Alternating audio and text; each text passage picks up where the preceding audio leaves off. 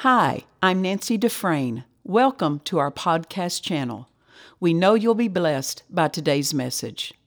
I want to again read this passage. This is one of my favorite passages because it got me through one of the most difficult times of my life whenever I was uh, going through a season of testing that lasted for a period of time, God brought me to Philippians 4, verse 11, out of the Amplified, where Paul was sitting in a, in a prison and he writes, he says, I have learned how to be content, satisfied to the point where I'm not disturbed or disquieted in whatever state I am. So he said, I had to practice putting my attention on the right thing and taking it off the wrong thing.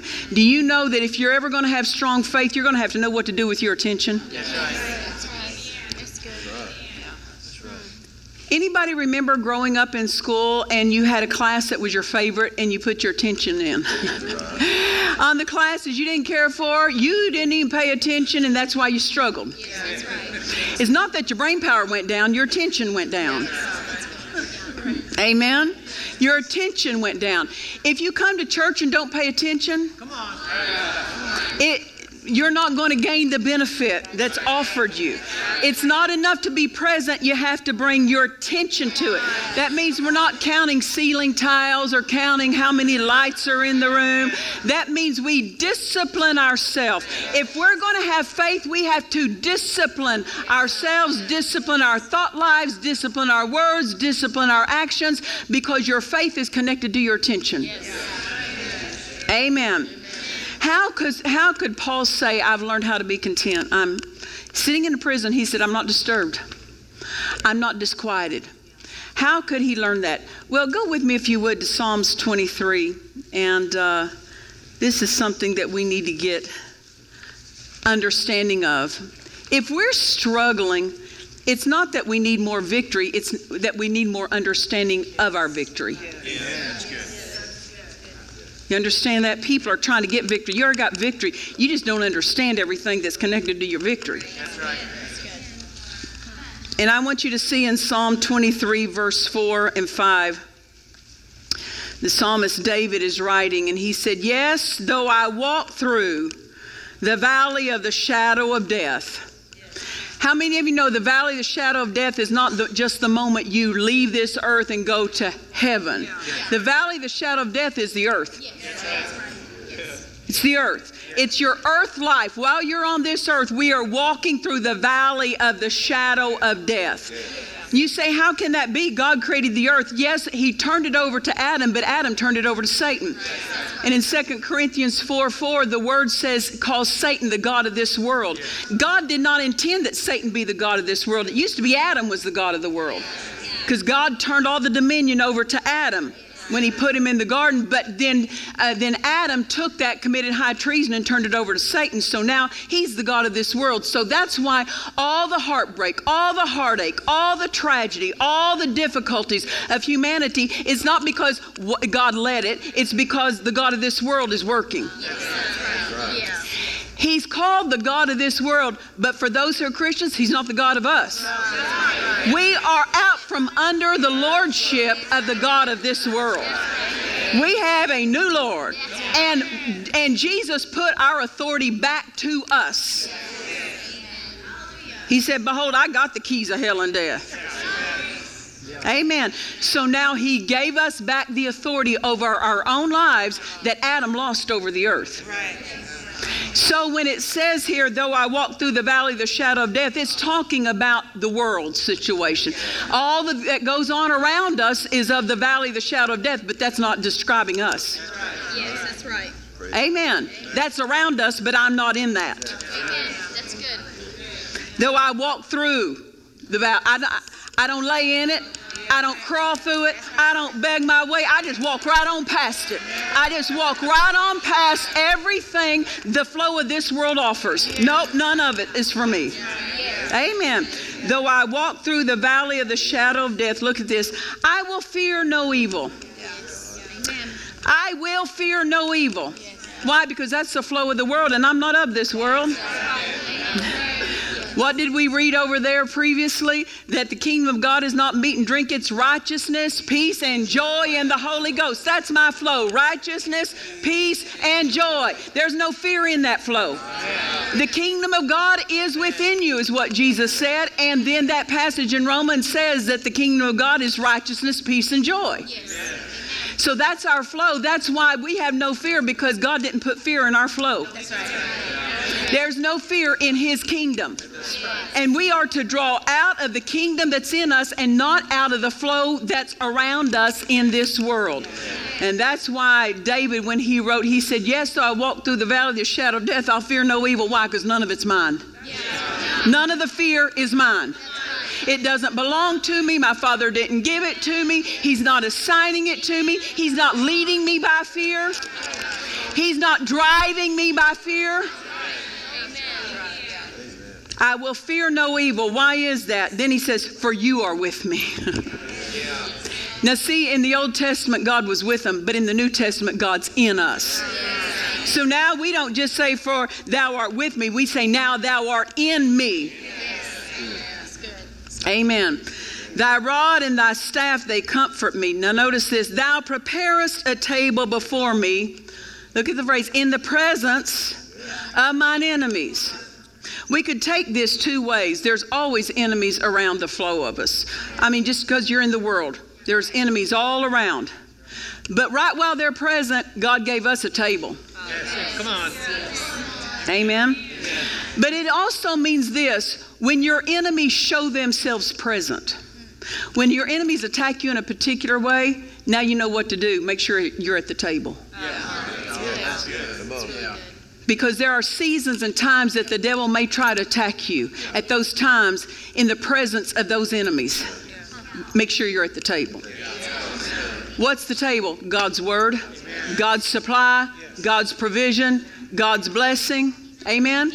It's not a coincidence that Jesus called healing the children's bread. You put bread on the table. It's not a coincidence, it's called the fruit of the Spirit. Amen. It's called the honey of the word. Amen. Amen. I've not quite yet found anything for vegetables, but I'm not really looking either. It's called the water of the Spirit, the new wine of the Spirit. All these things depict what's on our table. There's a table before us, but can I say this? There's a table in us. There, why? Because healing is in us. The, get, the fruit of the Spirit is in us. The Word is in us. Under the Old Covenant, God could only be with them, but in the New Testament, He's in us. The table is in us. Stay at the table. What's that mean? Keep your attention on what's in you instead of getting your attention on what's around you. Depressed people. I'm talking about Christians that are depressed. Quit looking at what was in them. That's really true. Yeah. and they started giving their attention to what was around them, around their head, around those thoughts. Amen. Uh, oppressed people, uh, offended people, uh, uh, bitter people. They quit eating off the table that was in them and started eating off the table that the world has set. Amen. But God says that He prepares a table before us in the presence of our enemies. Notice this right in the midst of our enemies, God's prepared a feast for us. No enemies are at the table. They can't, none of this portion is for them. The devil can't have it. But what the devil know, he can't have it, but what he tries to do is pull you away from getting yours. He tries to get your attention away from the table. Amen. But we just stay seated with our attention full on the Word, full on the Word. Pains come, symptoms come, problems come, and they get loud. Nope, not turn around and look at you. Your, my help isn't there. My supply isn't there. My supply is on the table in front of me. It's on the table that's in me. It's on the table of the Word. It's at the table that's coming out of my pastor's pulpit. I'm not. I'm not paying attention to anything else that the that the rest of the world's eating off of. Amen. Amen. God's prepared a table. And the devil's business is to try to pull your attention away from that table. Pull your attention, pull your attention, pull your attention. Your faith is connected to your attention. If you're going to have strong faith, you better have a strong discipline over your attention. You never find anyone with strong faith and an undisciplined attention. We have to discipline our attention. Why? To what we allow ourselves to think on, what we allow ourselves to listen to about someone else. Amen. Hallelujah. Our enemies are present. But we're so to be we're to be so occupied with what God has provided for us that we say like Paul, I'm content no matter where I'm at. I'm content. I'm not disturbed. I'm not disquieted. Why? Because I take the table with me. I take the table of God's provision, His blessing with me. And no matter what dark, hard place that's put in front of me, I, I, by my attention, I can choose to eat off the right table. Praise the Lord, praise the Lord. Right in the presence of our enemies. And people will say, but the devil said this. So what? Right. Right. Telling me this. He wakes me up telling me this. I go to bed, he's telling me that. So what? The, de- the, the Bible told you he's present. All that shows is that he's present. It doesn't mean he's greater, and it doesn't mean he's winning. Just because he's heard doesn't mean he's winning. Do you know this? If you go to a big, if we call it a Super Bowl game, a big football game that's in a stadium, you know there's more participators, uh, more spectators than participators? I mean, you have, I don't know how many on each team playing, but there's thousands in the arena, right, as spectators. Just because they're present doesn't mean they're winning. That's good. That's good. Amen. It doesn't mean that the devil's, it doesn't matter that he's present. It doesn't mean that he's winning. Just because he shows up doesn't mean an automatic win. And just because you show up in church doesn't mean an automatic win. It's what you do. It's what you do and what your attention is on. Amen. And, but people think because the devil is so loud, he's winning. Loud doesn't mean win. Good. And people get frightened because they say, well, the devil said this, so that frightens them. The only reason you heard him is because he's present, not because he's powerful, but because he's present.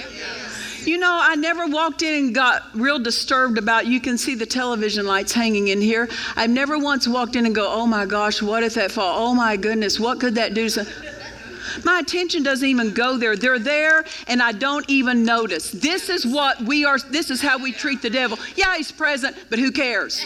I'm not looking. I'm not looking. I'm not looking. I'm not looking. Faith knows where to look and it, and it knows where not to look. Amen. Hallelujah. Whatever you put your attention on is what's going to move in your life. Whatever you put your attention on is what's going to gain an entrance into your life. You are in total charge of your attention, not God and not the devil. That's right. Amen. If you talk about the lack of money, it'll keep it from coming in. You talk about sickness, and your body will grow weaker. You talk about sickness and all your medical stuff, and get your get your children to the doctor every time they feel a little bit of something, this or that, and you'll have you'll have all kinds of physical problems running through your family. I'm not saying be neglectful. I'm saying know where your attention goes. I'm not saying you shouldn't go to the doctor. I'm saying this that you'll never get healed talking about how sick you are. Amen. So, what are we to do? In the face of pain, we say, Jesus is my healer. We turn our attention on purpose to the right direction. Amen. I, I so love the story. And it shows what men of faith, what they do and how they respond to things. When Smith Wigglesworth went to bed one night, fell off to sleep, and was awakened in the middle of the night because he felt an evil presence in the room. And when he woke up, he turned over and saw Satan in manifested form sitting on his bed. You know, he felt something in that room. Smith Wigglesworth felt something in that room. And he wasn't impressed by what he felt. People have to quit being impressed with what the devil says and what they feel. They're impressed by it. They're impressed by him. We're impressed with God. He's the impressive one. Amen. So Smith Wigglesworth rolls over, sees Satan in manifested form sitting on his bed, and I love his response said, Oh, it's just you. And rolled back over and went to sleep. That's called answering it. Amen. He didn't sit up and think, well, I got to get somebody to pray. Oh, I got to run him out. Just same way he, can get, he came in, he can get out. Amen. Hallelujah. But most people, if the devil showed up like that, they'd be testifying to everybody they know and call them. They'd be sending out all kinds of texts to everybody to let them know. And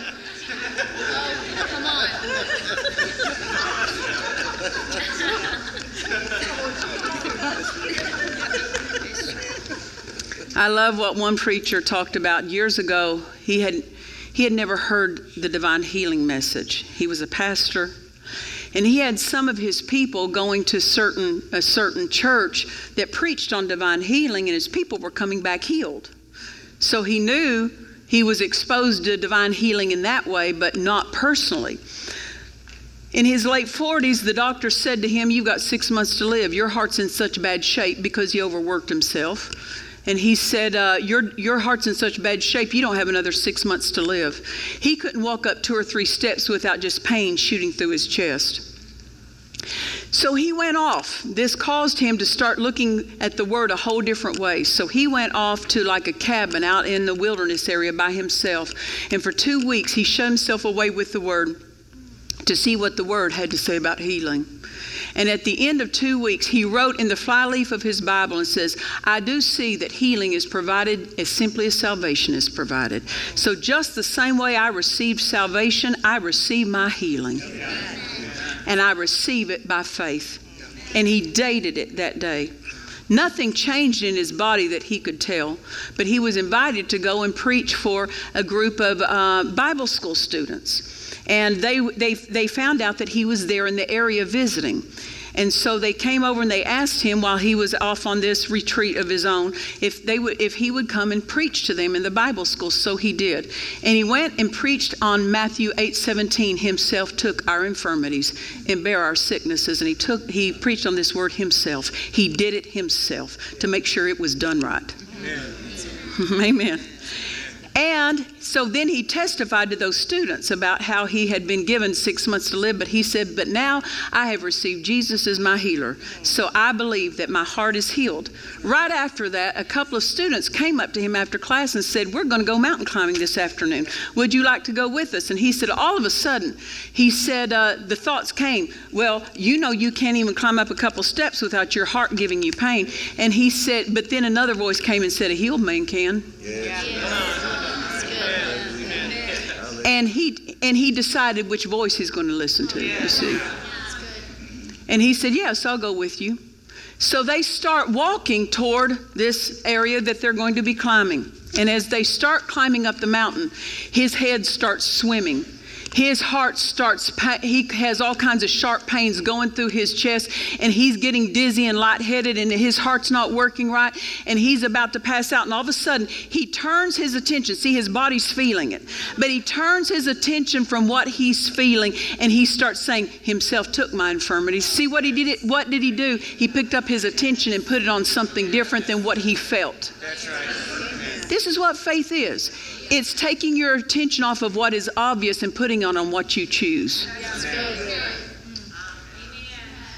And so he started feeding, and reminding himself, himself took my infirmities. Jesus, I thank you that you took it no matter what I'm feeling. See, you're not denying that you're feeling it, but you're saying, in the face of what I feel, I'm not changing what I believe.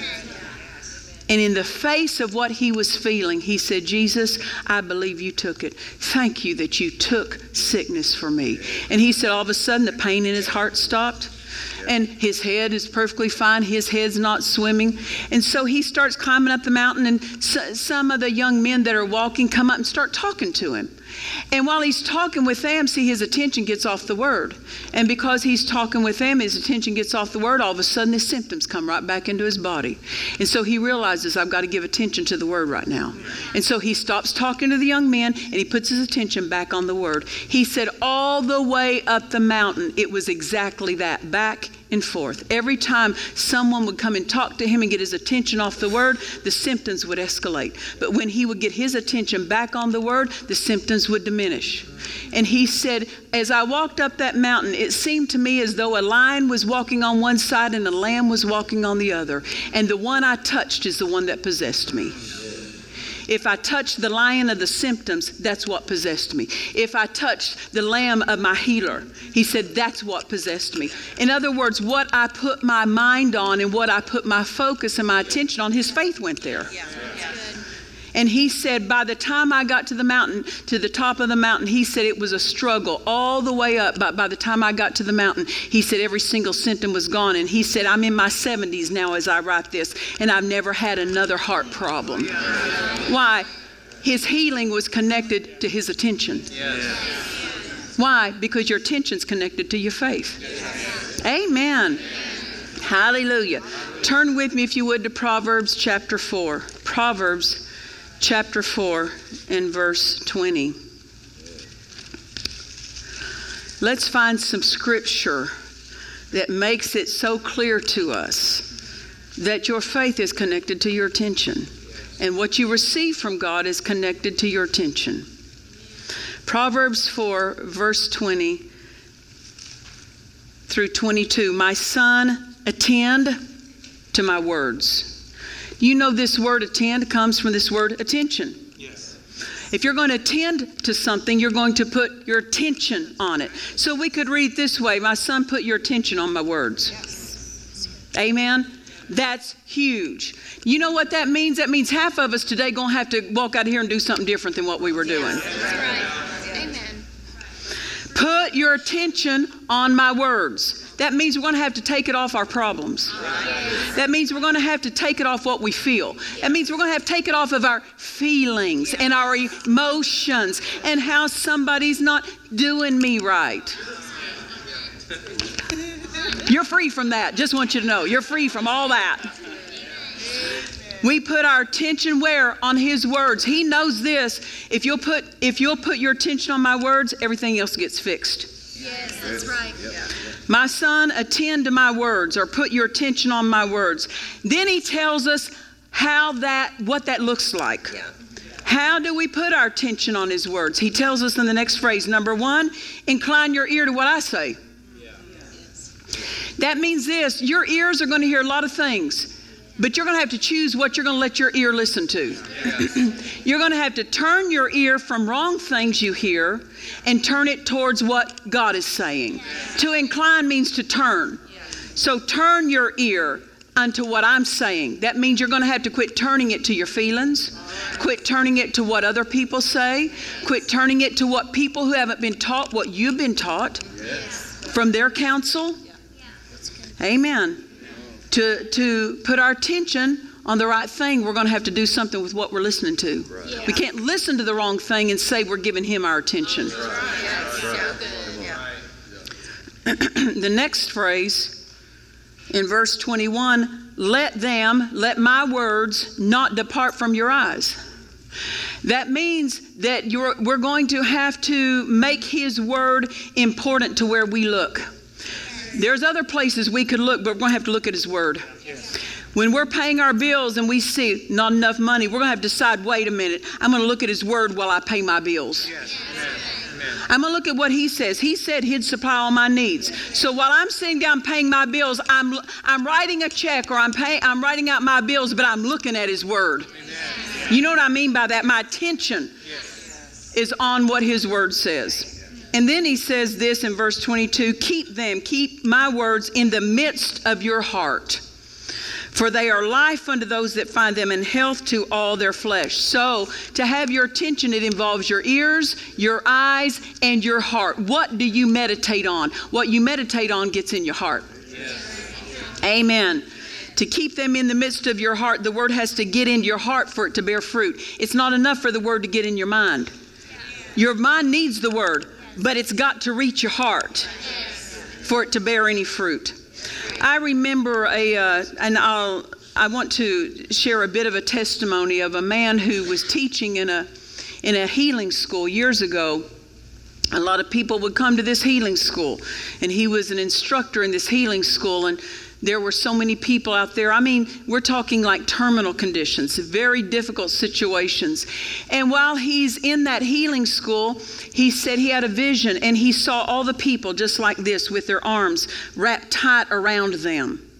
And he said, God, what does that mean? I see they've got their arms wrapped tight around them. And God said to him, He said, they're holding on to their sickness.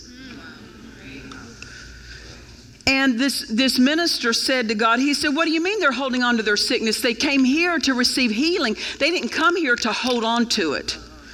He said they came here to receive their healing, and God said to him, What they've got their minds on is what they're tending to. And what they're tending to is what they're embracing. So, what is he saying? They're embracing their sickness. Why? Because that's what they're thinking about. If you think about it, that's how you hold to it. If you quit thinking about it, that's how you let go of it. Did you get that? Huge. If you think about it, you hold it, you embrace it. If you quit thinking about it, you let go of it. Can I tell you how to quit being depressed? Let go of it. That's right. Yes. Now you say, I try to, but I can't stop the thoughts. Yes, you can talk to them. So many find their minds entrenched in wrong thinking because they've heard fearful thoughts, they've heard troubling thoughts, they've heard sorrowful thoughts, they've heard worrisome thoughts, and they're entrenched and they, they try to get their mind back. And it's like, I can't get my mind back. Yes, you can. And I'm going to tell you how to get your mind back. You say, No, I'm not thinking that thought anymore. I will not be afraid. God's not given me the spirit of fear, but a power, love, and a sound mind. No, I will not be addicted to that anymore. I'm free from that. I'm not going to go that way. I refuse it in Jesus' name. You answer it, then you say, Now, Satan, you leave me. Satan, you leave me. Satan, you leave me. Number one, you answer it. Number two, you tell the devil to leave. And number three, you say, Thank you, Father, that I'm free. Thank you, Father, that your word, it is a table that I eat off of. I thank you that my healing, I eat of it right now. My peace, I eat of it right now. My joy, I eat of it right now. It is up to you to take off the table what He's provided. You have to eat it. Amen. Your victory is as easy as let go of what you don't want. Let it go out of your thought life. Quit talking about it, quit rehearsing it. Amen. Hallelujah. I'm going to pray this. I'm going to pray for you right now. Amen. Just reach up your hands and I speak to those who may be watching. You be free right now in Jesus' name. You be free right now in Jesus' name. Satan, you take your hand off their minds. You take your hand off their bodies in Jesus' name. Hallelujah. Hallelujah. Just lift up your hands and lift up your voice. Thank you, Father. Thank you, Father. Thank you, Father. Thank you, Father.